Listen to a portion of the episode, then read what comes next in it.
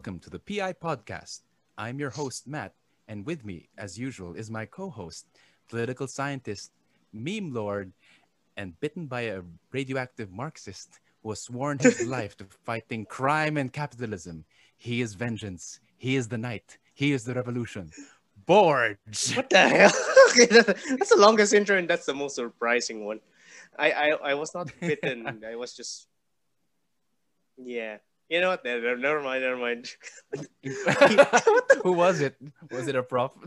no, God. It, it's, I it's, gave- yeah. it's it's Marx hanging upside down on a web. oh, wow. okay, okay. Anyway, I, PI nyo, PI nating lahat. Borge here at your service. All right.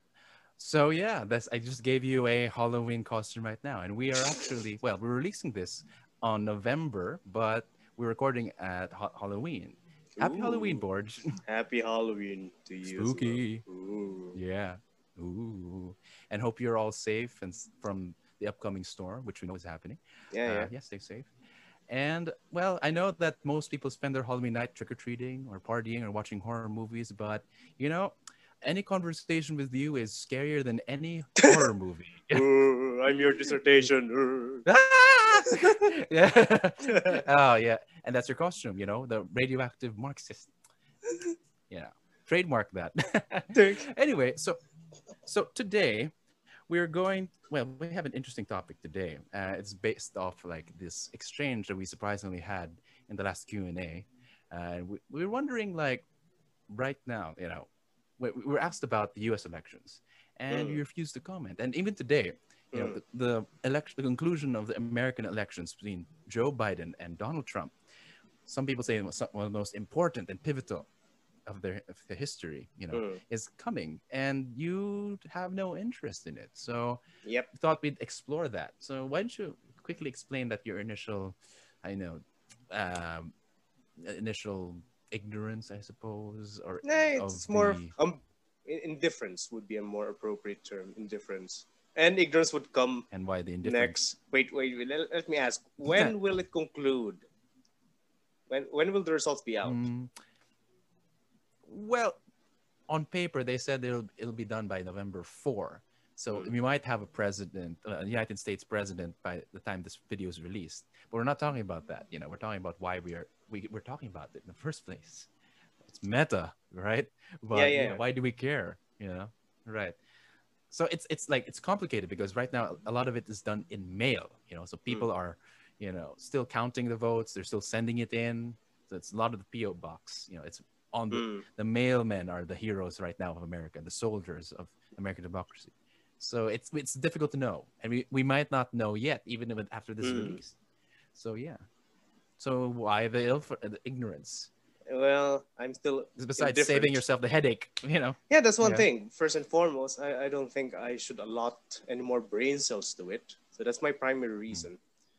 But Mhm. behind that, I think as we would discuss later on, I see this fixation over contemporary American politics as something we can drop for the sake of something else. like it's Uh, hot.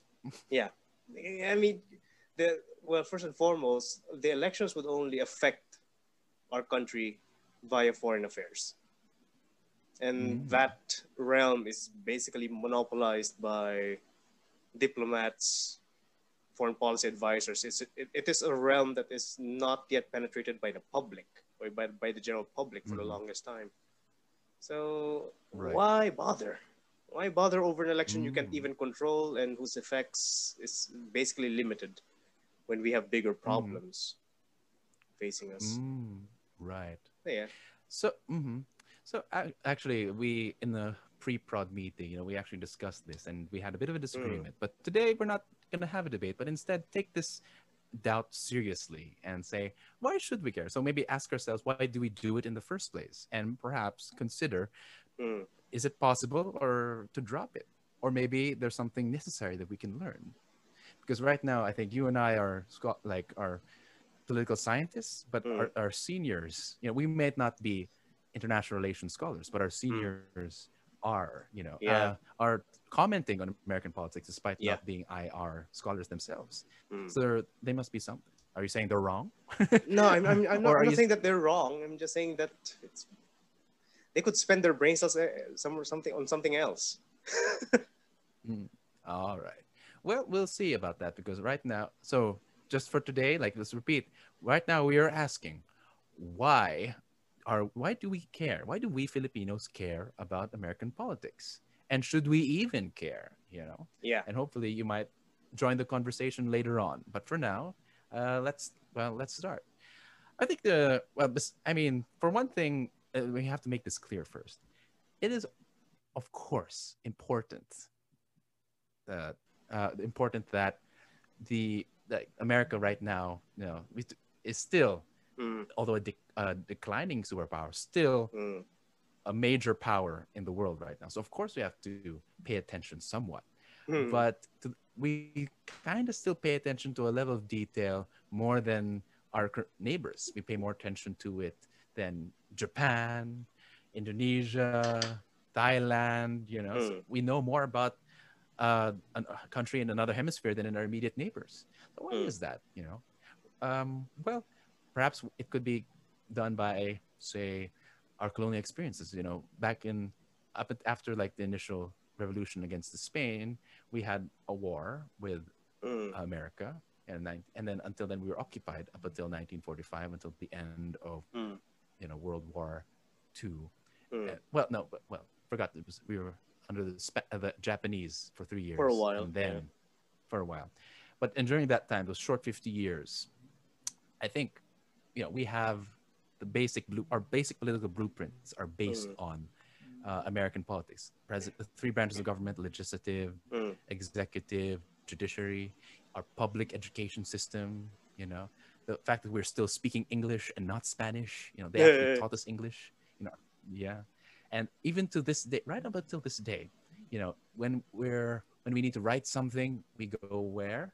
Not to the Carinderia, but to Starbucks. When you're hungry, we go to McDonald's or Jollibee, which is arguably an well a version of McDonald's, a localized version of McDonald's. That's so middle yeah. class. That's middle class. Oh, mm-hmm. So I mean, yeah, you may think that we can explain that later, but for now, we can have to establish that our past is riddled like with American influence. In fact, that's what Mark Twain, a famous American writer, said. Like, the Philippines was America's first temptation to be an empire and to, in a sense, father like a this young nation. Mm. We became, if essentially, our their their little brown brothers, which again, it's mm. demeaning, but with what we are, we uh we're still somewhat a version of them. So, what do you have to say to that with regard to our colonial past? Yeah, that's the thing. Regarding your summary of our colonial past, the thing is, we must distinguish first and foremost America as an object and America as a product of our imagination. Because, yeah, mm-hmm. fair, Mark Twain, of course, said that, but uh, if my memory serves me correct, Mark Twain was also at the head of an anti-imperialist coalition mm-hmm. back in the United States during that time, during the Philippine-American War. And that's the thing. There's a difference between, uh, as, as I have observed in your summary, and I think your summary is shared by many Filipinos, uh, those who pay attention to the United States. We are not trapped, or not really trapped, but we are not tied with American influence per se, but more or less delusions of how we look at America. Mm-hmm first and foremost, the Philippine-American hmm. War, we someone can easily say, yeah, we lost the war because America was superior. Well, fact is, the Philippine-American War was basically the predecessor of the Vietnam War. We could have lasted mm. four months, and the, the United States would have more or less been been forced by their own people to fall back because at that time, the home front was under threat.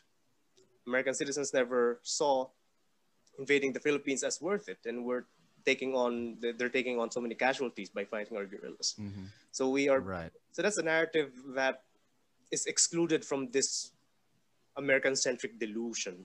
Right. That mm-hmm. narrative that we could have almost won Philippine American War. Right.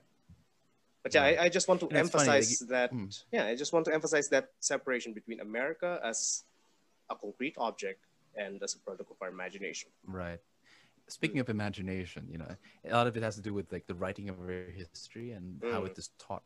And the thing is, we know it as a war, but funny, uh, I think if you look at our stats, our mm. largest listenership and audience is from America. And if you're listening, you probably know that you, in your textbooks, you might not know that you even had a war, but it's actually mm-hmm. just a rebellion or a skirmish mm-hmm. in the mm-hmm. Philippines. But basically, we were taught it's a war because we want to be nationalistic, but perhaps in reality, it might not have been much of a war. Maybe a fight by certain factions of the elite, you know, head led by Aguinaldo at the time.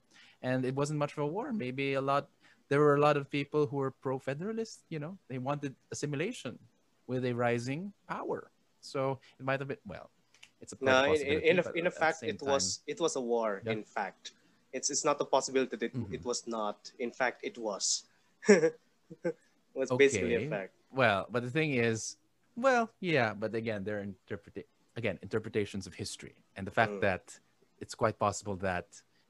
See, uh, there's a misalignment what? between fact and our imagination. There's mm-hmm. a sheer misalignment. Mm. They not the American public at that time uh, saw it mm-hmm. as a war, a costly war, mm-hmm. an unnecessary war. That's the American public at that time. Mm-hmm. Ah, there were even like political cartoons, you know, saying that we're not. Why are we doing the Philippines? Right, you remember that. Mm. So, in other words, this fixation was also a product of uh, the American institution, but our, the way that it's continued to be taught, you know, mm. like even they say the nationalist write like writers, uh, like Teodoro Agoncillo's nation, mm. they still or even Renato Constantino, they mm. portray mm. America as an empire. Mm. So our if I understand it correctly, even these national narratives are promoting America as this giant uh, empire. Is that still blow overblown? To, to one extent, to one extent, it's not overblown. It's not a matter of America being an empire per se. What I'm trying to mm-hmm. point out is our delusions made us emphasize or rationalize our defeat at the hands of the United mm-hmm. States instead of mm. recognizing the fact that we gave them one hell of a war. And mm. if things would have been different, we would have forced them out, or they would have been forced mm. out by their own public. So right. we, we, we, for, for centuries, we have rationalized our defeat and just placed, yeah, we got defeated by this great empire, hence our defeat mm. doesn't seem that bad.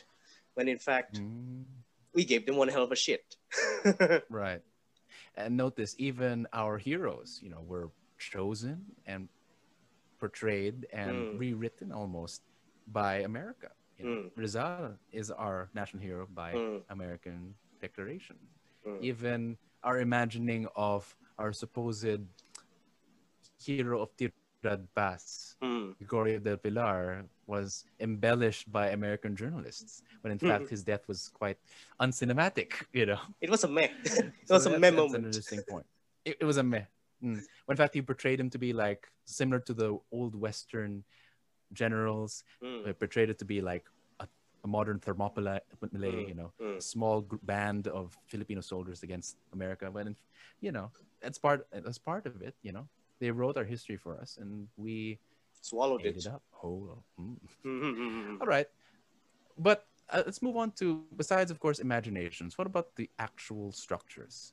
You know, in a people we've, we're taught that mm. well, number one, our public education system is undoubtedly American, and the our three branches of government are based on America. Now, today, mm. an application is not one to one. We have our own adaptations, but it, its skeleton is still mm. American. Don't you think there's still something that we need to learn because our basic blueprints are still the same? It's shared by a common ancestry mm. or common origin. What do you think? You know, regarding the American educational system, since you raised that one, and I've been dealing, not really dealing, but I've been, I've been into the works of John Dewey for the past few months. Mm. I can hmm. say that we have the defects. We have the defective American educational system as far as Dewey is concerned. So you have here mm-hmm. an American philosopher, pragmatist, one of the fathers of pragmatism, uh, mm-hmm. whose pedagogy emphasized right. growth and practice, criticized mm-hmm. the American educational system. Mm-hmm. And so we have that. We have the defect. Right. Hmm. should, should, yeah, we have the defect. Yeah, yeah, we have the defect. So here's the thing. So we have the defect. In a way, we inherited that. Doesn't that tie us even more to and give us more responsibility to reflect on that relationship? Yeah, defective. Simple as that. Yes. In other words, we all, it's also a cautionary that because they have these defects, shouldn't we also observe them to see to how to avoid those defects? It's it's like looking at that's a thing. Okay, fair. I I, I would yeah. proceed with that one. But how we look at the United mm-hmm. States mm-hmm. would shift away from it being an ideal to being a defective entity, mm-hmm. which is in itself right. a radical shift. Which, mm-hmm. to an extent, I do agree. Mm-hmm. Should we pay more attention? But okay, let's let, while we're on the topic of similarities, uh, let me just share something. Like, you know, the reason why, like, I told you this, like, the reason why I'm in political science is because my best friend at the time uh, was in political science. So, so I asked him, "What course are you teaching? Like, are you taking for in applying for college? Uh, political science." So I wrote down political science. But what made me stay was basically um, the election of Barack Obama because it's so cinematic. It's so it has it's well, well telegraphed, and in a way, that hope for like a different, progressive, idealized perhaps version of like a politician to have uh, to Philippines can be it's actually seems possible, you know, because uh, John McCain was a good, well him, hmm. himself was a good politician, but the fact like the sheer will of people wanting for a, another kind of president, perhaps uh, because of his ethnicity, you know, partly. Uh, yeah, and in a way that kind of had a momentum towards the way we frame our Philippine elections, which was shortly afterwards. So at 2008, I think was Barack Obama, and then right now it's like Benigno Aquino, the third, uh, the third, you know, Pinoy. I don't know. So this was flawed. This is a young person, you know, doing. So it's like that story of which necessitates our, you know, that story of people voting for this one individual uh, as an idealized version or the idealized represent, uh, representation of all the people's interest is kind of what fuels our imagination when we vote for our presidents as well and to, for better or for worse you know uh, so again this is a childish me of like what why i mm. continue to fascinate over politics because it's also very dramatic you know mm. and so and perhaps that's the same way people see it you know it's a mm. story mm. that the same um like perhaps anybody or and like even an African American can hmm. become mm. president one day. You know, mm. so hmm. talk about that maybe that connection between the way we choose our leaders. But then again, that that is not something that is rooted with our relationship with the United States.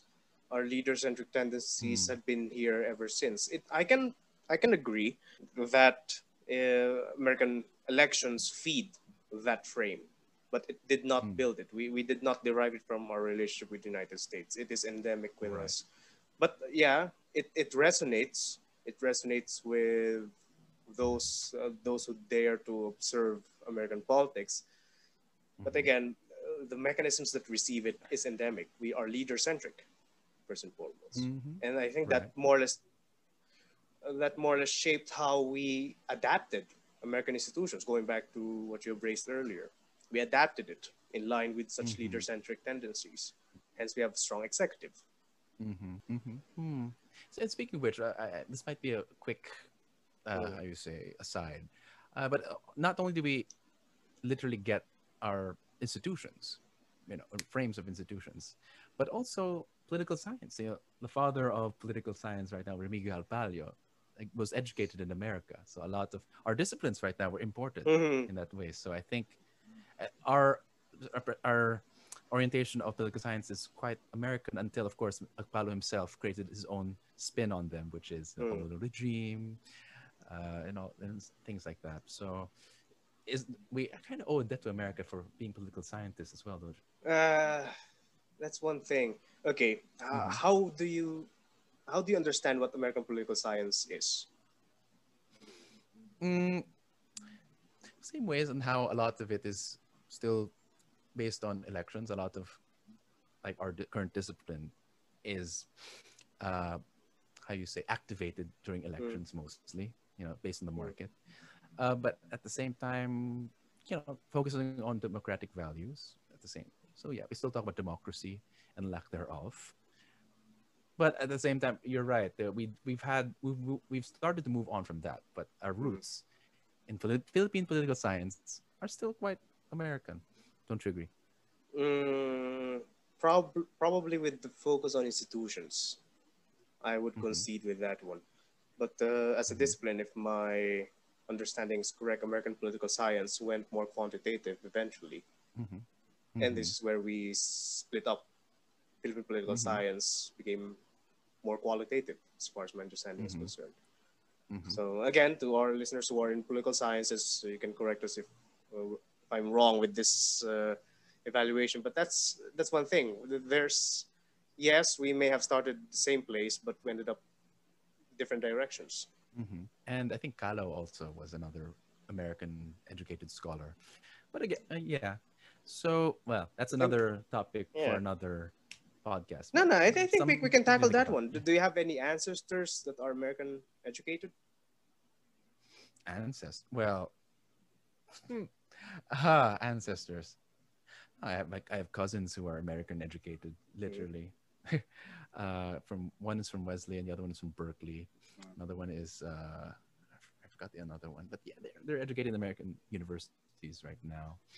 Cousins, it's- and mhm. I think even to this day, students still aim to go to Ivy League schools because they know that these are the top schools of America, and not just in the Philippines, but the rest of the world.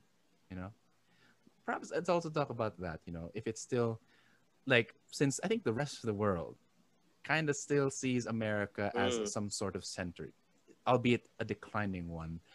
Um, do you think we should perhaps follow that fascination with him, or Uh, uh, we can do we have enough room to step away and step back? Like even um, China Yeah. right now, they, the Mm. Chinese students, like you and I went to China, Chinatown, and they still talk about going to America, going to Harvard. You know, fair, to, fair. It's still attractive to them, and there are a lot Mm. of Chinese students in America, even though their Mm. own country is a rising superpower. They're still going to America. Yeah, so Oh, fair. to a point, America still represents a certain standard. You know. Uh, that is something that is not uniquely American. Mhm. I mean that that is uh, that is the fate of uh, the Athenian Empire. Mhm. When it was defeated by Sparta, Athens ceased to be a military superpower. It became an intellectual center. Mhm. Then it finally collapsed. so basically, that's the last step before it dies. It becomes it Oh. becomes a cultural and intellectual center. So yes, American America can serve that purpose. Then it Mhm, dies. uh-huh. yeah, when it dies. All right. Ooh. Actually, okay. Um. uh, well, okay. Hmm, Let's talk. Well, let's talk about that. So, is there a value in watching something decline when it's just so, how you say, painful to watch? Really, like even though you know, yeah, but okay, maybe not for you, but for a lot of people, it's entertaining. Okay, I mean, for a lot of people who've staked their hopes in America, the idea of America, Mm. or perhaps to see any country, regardless of your relationship with it, it's still quite sad, especially when a lot of uh, Filipinos, a, a lot of our Mm. relatives, you know, a lot of our friends, Mm. still go there and aim to immigrate there. In fact, they're one of the largest immigrant communities in America. Shouldn't we at least watch it at least to know how they're doing? You know. Uh, no.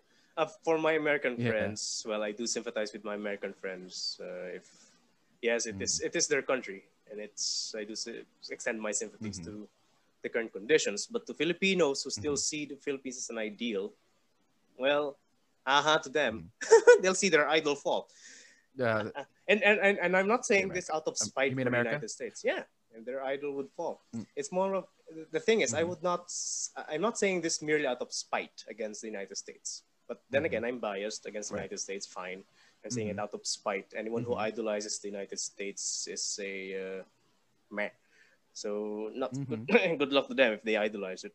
But right. I'm al- I'm also Mhm. saying this from the perspective of I think we—I mentioned this earlier, but Mhm. we are looking at the wrong America.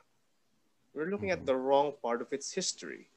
Mhm. That's one thing. So if people would keep on looking at American politics, better look at American political history instead, because that I think Mhm. is far more valuable for our case for the Philippines. Mhm. than looking at contemporary American politics. Right. Uh, for those of you who perhaps uh, haven't listened to the previous episode, or those of you who have, you might have noticed in the last um, in the last session, like he Borge is mm. particularly interested in you know the founding fathers, early American politics. He mentioned Andrew Jackson, mm. and I think you know you and I share a appreciation for mm. its American the history of the American Revolution. Mm. You know, uh, Thomas Jefferson, Alexander Hamilton. In fact, even there are Filipinos that love Alexander Hamilton. You know, because of its musical. We can move. We can move on to the cultural, you know, influences mm. later, which still exist today. But I think, uh, how do you explain that um, your own disconnect? Because you seem to uh, appreciate and even mm. valorize uh, American founding fathers, and mm. yet their immediate successors mm. that which are still connected and people continue to try to harken back to you kind of ignore the contemporary political like uh, american politics why is that because first and foremost we philippines again whenever we look out why do we look out i always assume that we look out to compare i assume that it is automatic we look at american politics because mm. we compare consciously or unconsciously if it's unconscious better be aware of your of your goals of that one. And I hypothesize that we look at the United States because we still see it as an ideal. Mm. Uh, I concede that one. That's a sad reality for me. Mm-hmm. Still see it as an ideal. It's sad not because it is foreign. I, I will not say that it, mm. it so earlier Borge would probably say it is sad because it is a foreign influence, but no, no, no, no. Mm-hmm. It is sad right. because we are looking at we, we we use as an ideal the results of a, a process instead of mm. looking at the process itself. That's why I'm saying that we're mm. looking at the wrong America because we are looking at the results of whatever they did instead of looking at how they did it. Mm. So that's okay. that, that's why there's a disconnect. That's why I am thoroughly interested with early American politics, and I'm not in any way uh, mm-hmm. obsessed with contemporary American politics. Sure. Hmm. I think it's part of it because, well, uh, that is interesting, and to a point, I agree.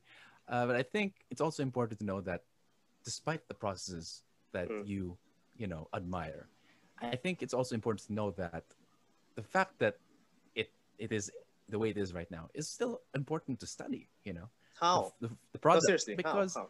yeah, because obviously, uh, even though you set up a constitution, there are people or parties that still abuse it. You know, there it even with the best of intentions and all their efforts, it's still capable of degrading to the way it is today. And it's important to know that.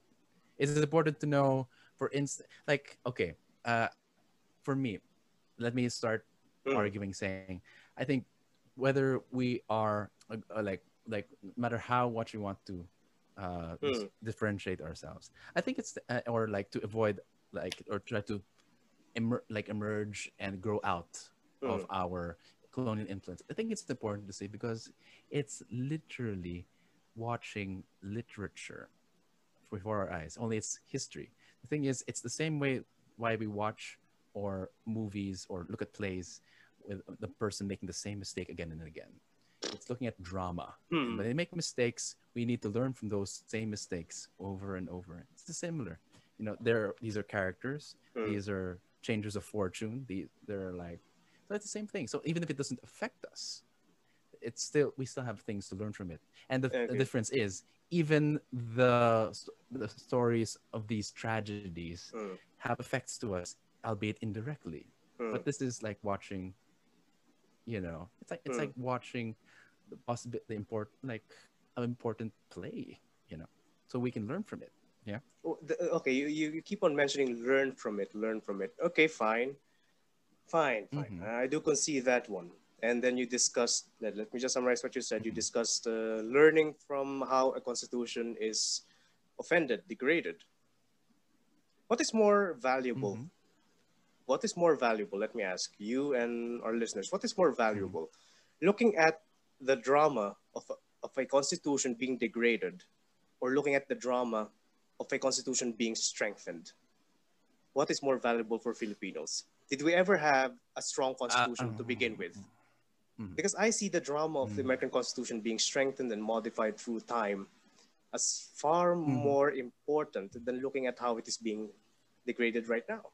Because that is where right. we are positioned right now. We, we, the thing is, if we mm-hmm. compare the Philippines with contemporary American politics right now, it's like comparing, uh, it's like mm-hmm. comparing a child with uh, an old man who is either what we call senile mm-hmm. or haunted by his right. past. Mm. So yeah, I do agree well, that there's there's value well, in uh, let me, drama. Yeah. Mm-hmm. But what is more valuable?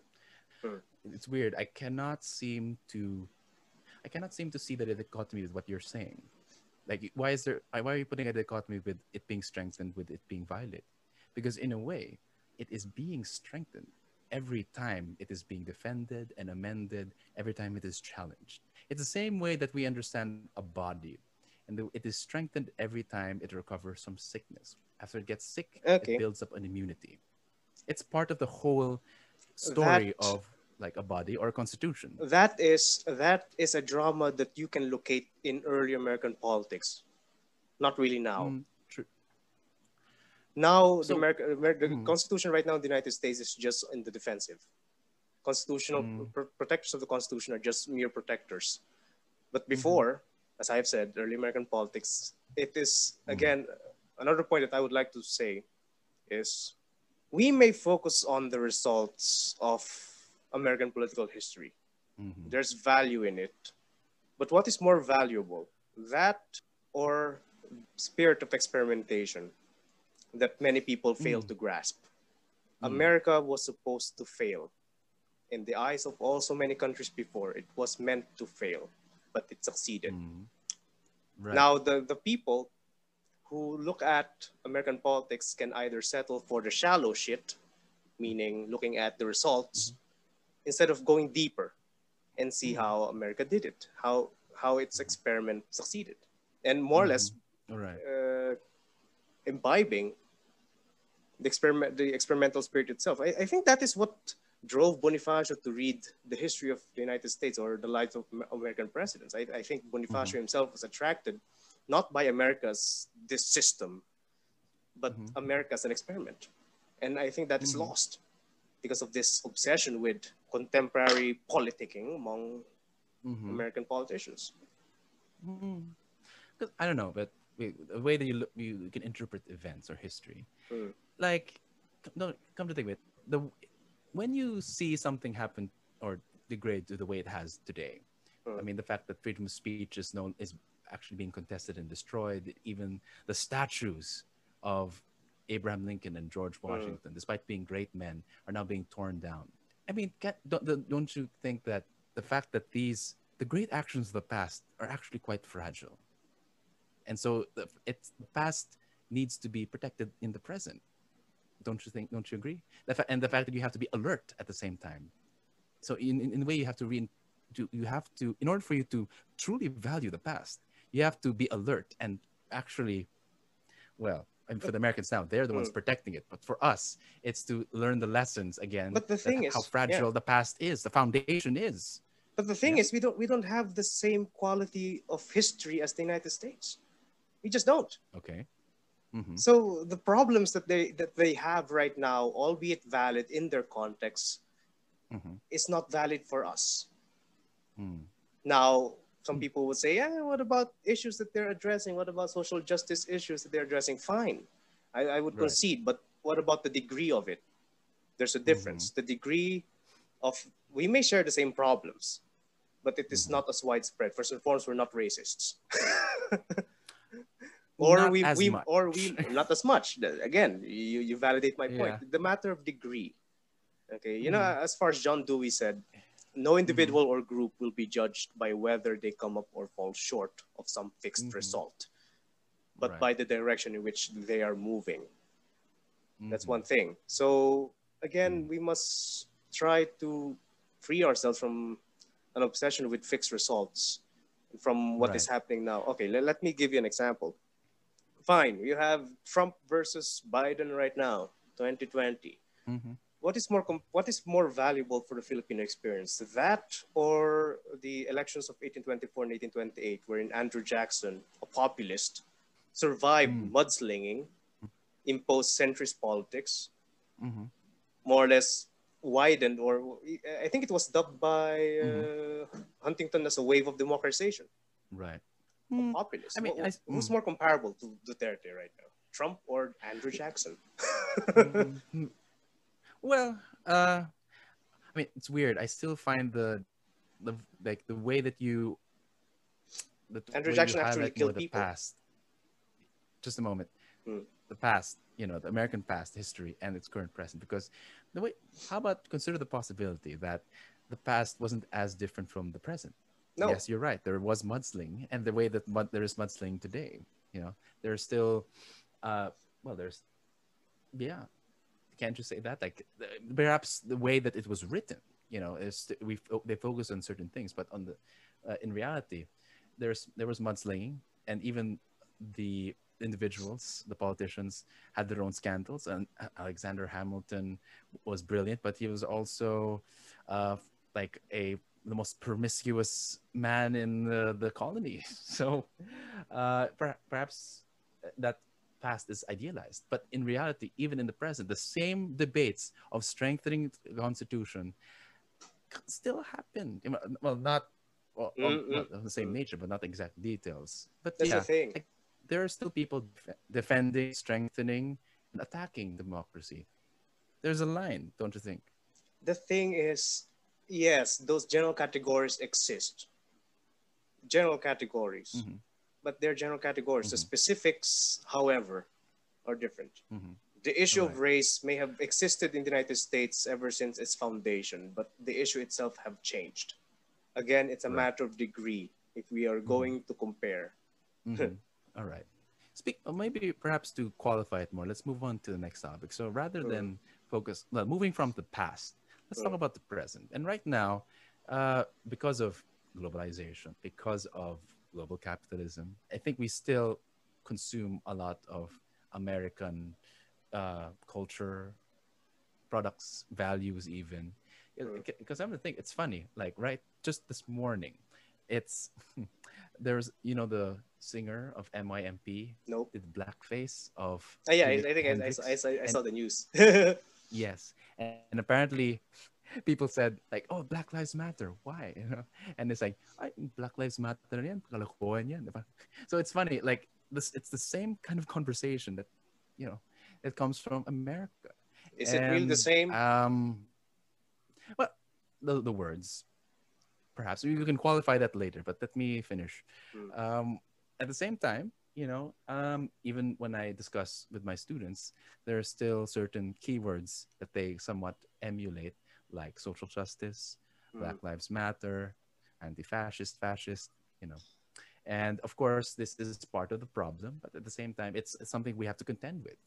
And so and like there are people uncritically and sometimes unconsciously reusing the language you know and and a lot of our culture actually is adapted from America, you Mm. know. So it- it's something that we have to deal with. I think, Mm. like the same way how a lot of our movies to this day are still patterned over American '80s rom coms, you know, Mm. like Star Magic, or mm, or how like, like I said earlier, like we still eat in McDonald's Mm. and Jollibee. Although right now more and more people are uh, eating in Samgyup, so it's a shift to Korean hegemony, maybe a cultural hegemony.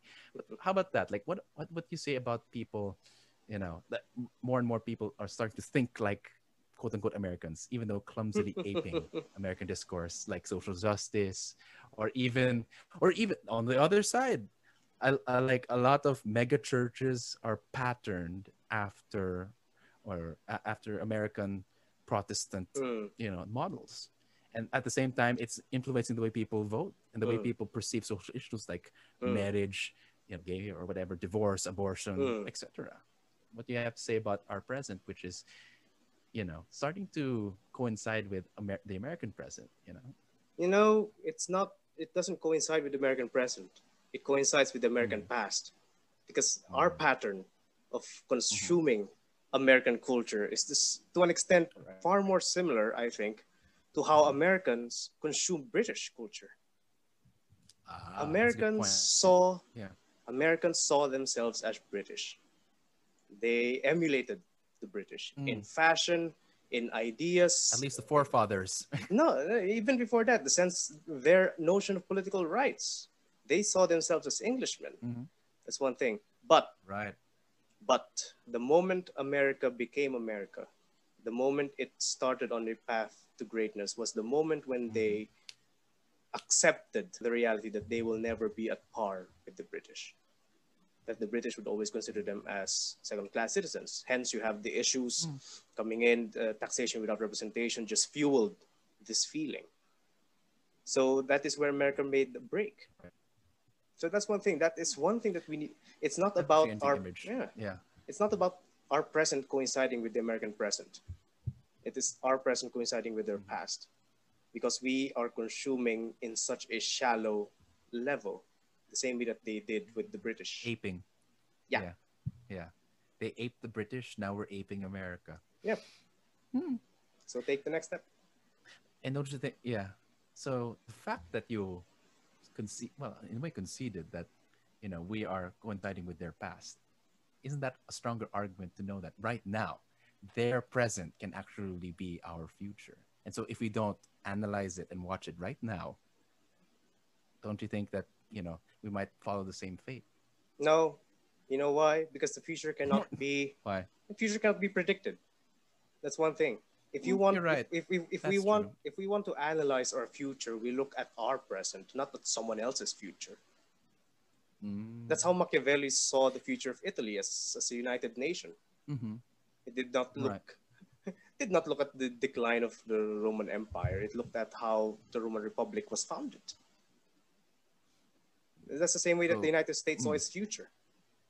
Mm-hmm. Right. So yeah. So to those who are consuming American culture, I am one of them. I am one mm-hmm. of them.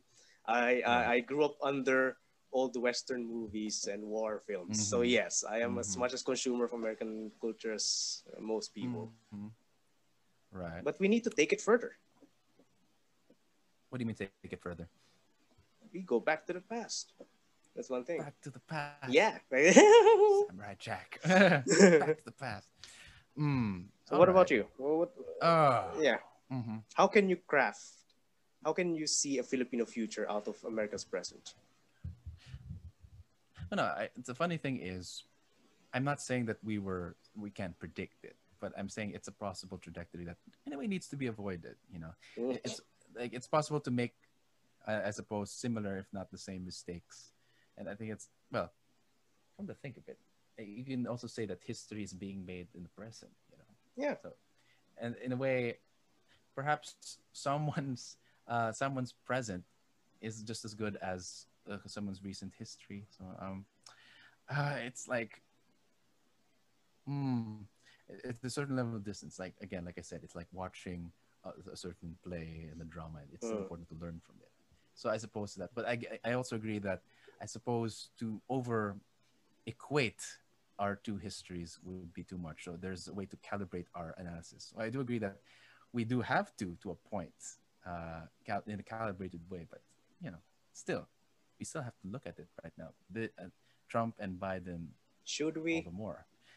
Should mm-hmm. we? Especially when, yes, because precisely because uh, of how a country that represents the free like freedom and liberty, freedom of speech, you know, constitutional democracy, all the more, you know, I think the fact that it can break down means that our current fragile polity, I'm not calling it democracy, is even more fragile, you know. It's so yeah, it's it how do you say I think it's it's not a it's not a comparison, you know, but it is a reminder that even the strong the strongest nations can actually crumble the way it does now.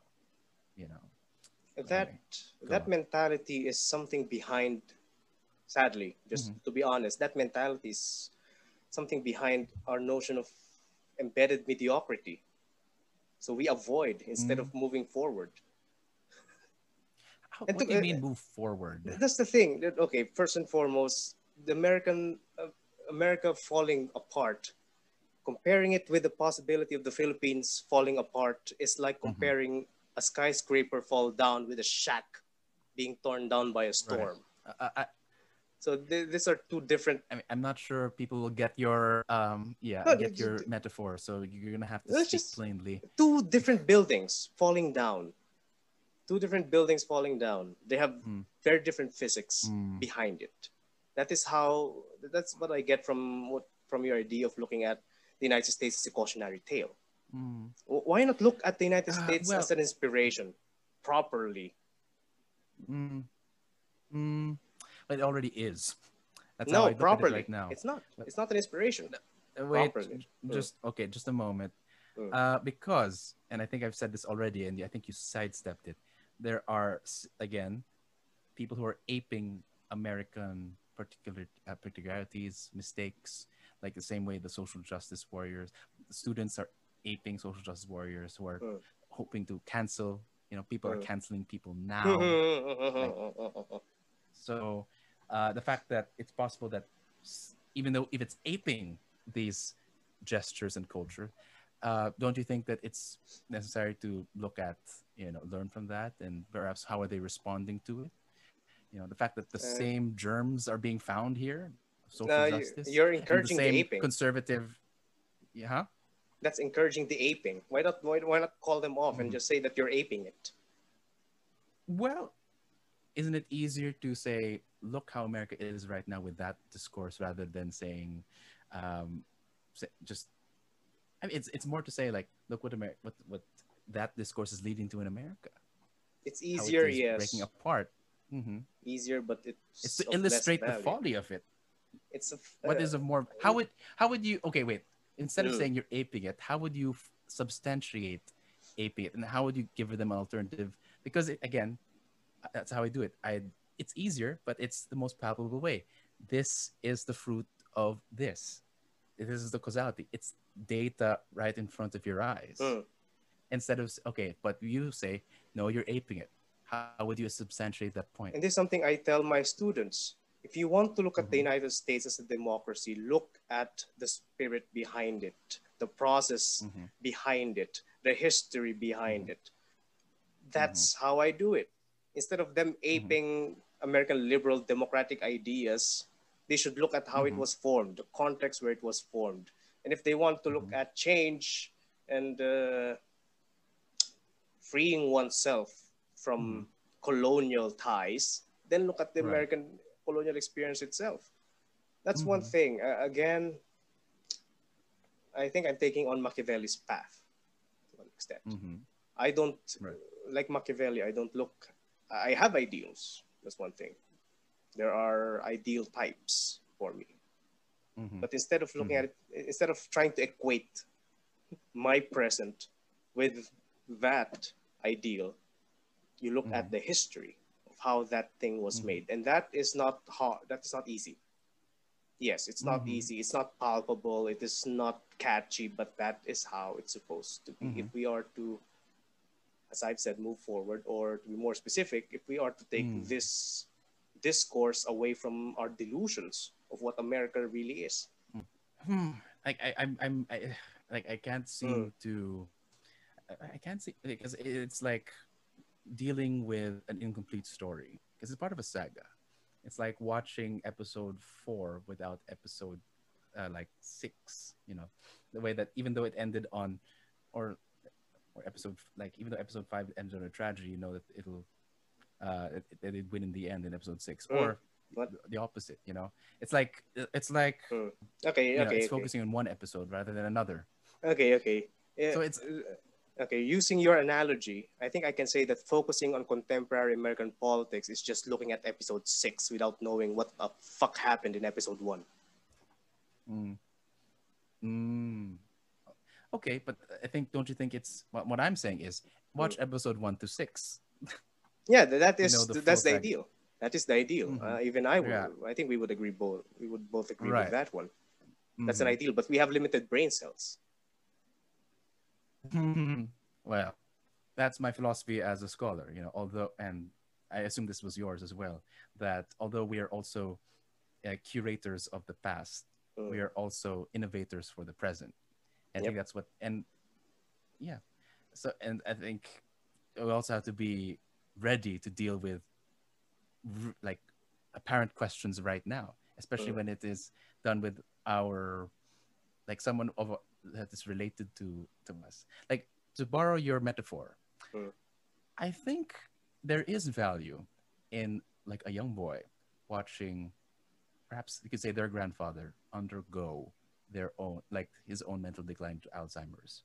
Because it's a reminder of again what they can be if they are not careful if they don't take care of themselves. And they actually also know his life story.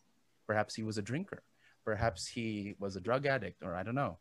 Uh, or perhaps he was also a war hero. Perhaps he was a virtuous man. But in the end it's important to know that eventually he ends up the way he is. So yeah i i'd say i again um i agree that we value the past but it's also a part of a continuity and i say look at the whole that on the one hand yes the foundations of america you know are important and are laudable but they're- also their foundations are fragile Mm. and that where it goes wrong and falls apart is you know what we have to look at not necessarily Mm. just aping because i think that's Mm. what you and i are arguing Yeah. it's not an exact correlation Mm. at the same time we have to look at the entire antiquity both the Mm. past and the present Mm. and perhaps moving forward to the future And Mm. that's something that I would wholeheartedly agree with. But hmm again, Mhm. given that we have very limited brain cells, short attention spans, and not everyone can Mm-hmm. right focus on the entire continuum. I hope they can. I hope the social circumstances will allow it. But if they can't, I would still Mhm. argue that it's better to look at America's past. I think we've Yeah. covered a lot of ground and it's very Yeah, we interesting discussion Yeah. although kung nabibitin kayo mga PI nabibitin kayo eh, ask questions Yeah, you know hopefully we questions. continue it Yep. but for now Yep. yeah for, for now uh, let's have recommendations and hope we're looking forward to your own recommendations as to how to supplement this yeah. yeah. uh, discussion so what do you have for us today Oh, okay. Okay, I, I will recommend two pieces. No, no, three. Three. So two documentaries and one movie. Again, just part of my advocacy of looking at America as a historical entity, you know, in present. So I would suggest that mm-hmm. I think both are available on YouTube. If not, you can find find it somewhere else. But the mm-hmm. PBS's series on the American Revolution, it's a relatively old series around the 90s, but it's still it, it's valuable. It tackles the United States as a colony until it became, or until it started with its constitution and construction of, of its constitution. So seven episodes, I Mhm. think, seven episodes encompass that, and I think that would give a more realistic overview of what America is, what America was. Mm.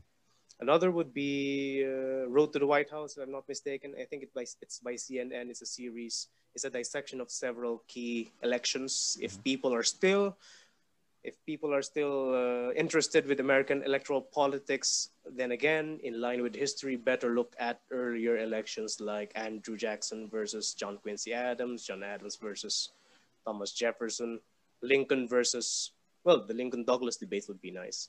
So so yeah, it's better to look at the past. Mhm. So in relation to Lincoln, uh, a movie that is close to me would be Lincoln, the movie. That's the, that's my last starring is that the this is Daniel the one Day- starring Daniel yeah. Day Lewis Yeah, Daniel Yeah. Day Lewis. Yeah, yeah, yeah. Daniel Day Lewis. So uh, Mhm. this movie, I think it was a movie rendition of the book Team of Rivals. Mhm. So it shows Mm-hmm. how the 13th Amendment, am I right? 13th Amendment was passed Mhm. abolishing slavery through politicking, dirty politicking, dirty politics right. tied with Dirty. ideals. Yeah, tied with ideals. so so even honest Abe wasn't so honest Yeah, his election was Mhm. that like that. Right. Which I think, and I think not enough people watched that film, so I love that film as well. Mm. There's something to learn that even ideals or ideas of America Mm. are still uh, dirtier than they actually Mm. seem. You know, it's just a story. But in reality, Abe was employed the same tactics we see today Yeah. of patronage, of bribery, Mm. but he did what he had to do to free Mm. the slaves. Yep. So, yeah, very good. You know, for me, um, well, good that you're mentioning audiovisual recommendations. Uh, for me, I'm recommending a novel. Are you familiar with this? America is in the heart. I am, I am familiar with it. Mm-hmm. It's like a heartworm. yeah, you're familiar. Uh, yeah. How'd you find it, by the way, when you read it? Uh, that was way back in my undergrad, so I had bare. Uh-huh. I actually I was only exposed to it when I was teaching great works with Sir Oscar Salapco. Oh. Uh, g- great colleague actually, and I well I taught them as a team, and it's actually similar to what I taught with silence. This one is more closer to home. It's Filipino. It's uh, it's an autobiography of Carlos Bulosan, and it starts off with a story of him growing up in the Philippines, and similar to, uh, like to a lot of us, we aim to be like America and eventually go there and make a uh, try to make a life for ourselves. Similar to a lot of immigrant stories, and the thing is, it starts off, you know, with ideals. In fact, what inspires him is the legend of Abraham Lincoln because he was a poor man who eventually became president, and oh. that when I was rereading it, I, that lit up, and of course, um, that's the fantasy part. But when he actually reached there, he experienced, you know, depression. He experienced discrimination, uh, you know, maltreatment. Uh, it has his own like hard realities, and at the same time, a renewed appreciation of America. And it's something that, of course, this was done way before. Uh, this was set in way before uh, Philippine independence, when Philippines was, became a nation. It was actually set in 1920s and 30s. Commonwealth uh, time. Commonwealth time, perhaps. And I think I want to read a, a quick part mm. because I think this emulates, I think, my stance on uh, our today's debate. You know, yes, it is an idea, but I think it's an important idea and I think we have to, we have in a way we should have a stake in what America is, you know, and we have to rethink. Right? America is not the land of one race or one class of men. We are all Americans that have toiled and suffered and known oppression and defeat. From the first Indian that offered peace in Manhattan to the last Filipino pea pickers, America is not bound by geographical latitudes. America is not merely a land or an institution. America is in the hearts of men that died for freedom. It is also in the eyes of men that are building a new world. America is a prophecy of a new society of men, of a system that knows no sorrow or strife or suffering. America is a warning to those who would try to falsify the ideals of free men.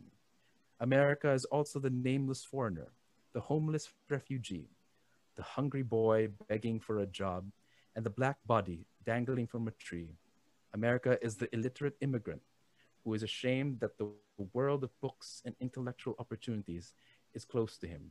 We are all that nameless foreigner, that homeless refugee, that hungry boy, that illiterate immigrant, that lynched black body. All of us, from the first Adams to the last Filipino, native town or alien, educated or illiterate, we are America. It's beautiful. Gosh. I think this is that applies to. This guy was illiterate. Yeah, that guy was illiterate. He didn't have a lot of formal schooling, and he managed to, mm. albeit using American like English, you know, American language, and perhaps American models. You know, uh. perhaps he had people help him, but still, he managed to articulate his desire for freedom through uh. His experience in both the Philippines and America. Uh. And one thing I can conclude with is, uh, I think yes, we should care about American politics, but in ref like like you said properly in a way that is, knows our own, uh. you know, this a, a distinct history, uh. and it, as still as in America still embodies a kind of freedom, you know, a kind of uh, multiculturalism, a kind of constitutionalism, democracy. Uh. So we try to look at its pitfalls and look what necessary steps we have to do to found and maintain it really so and to know the whole story from episode one to episode six uh. so yes even the prequels seven to nine is a bit of a is a bit of a debatable thing any last words before we clock out on this on should we care about american politics was it changed in any way or do you still yeah that, that's the way you do yeah. yeah that's it i think i do agree that's the ideal that's the ideal, mm-hmm. just to learn from mm-hmm. United States. But I would like to highlight mm-hmm. founding, since we don't have something, instead of mm-hmm. maintaining, because what the hell are you going to maintain if you don't have it mm-hmm. in the first place? So that's a challenge. Mm-hmm. Right. Can't defend anything that doesn't exist. So yeah. Oof. Or that barely hmm. exists. Huh, can't defend anything that doesn't exist. Is that a quote Or barely. to leave on? No, or barely It's probably- exists. I mean, this is Halloween, so ooh, scary. We don't have a constitution. Ooh. or Trump's gonna be president again. Ooh, oh scary God, thought. that would be amusing. or yeah, or Biden will be president, dies, and then Kamala will be president. Ooh, Kamala kabit. Tingin. uh, anyway, she's Anyway. scary actually. You know, she's a legitimately scarily person. anyway, so that is our discussion. Great. I don't know, nabitin ako actually, but I think for now, this is us. Um, so hopefully you'll join us. Please send in your questions or rate us on iTunes. It will help us a lot. Or maybe send us through email or maybe in our Ask FM or in our Facebook wherever page. you are. Maybe talk to us personally. Yep. So yeah, and thank you for joining us. And until then, Magandang gabi, mga ka-PI.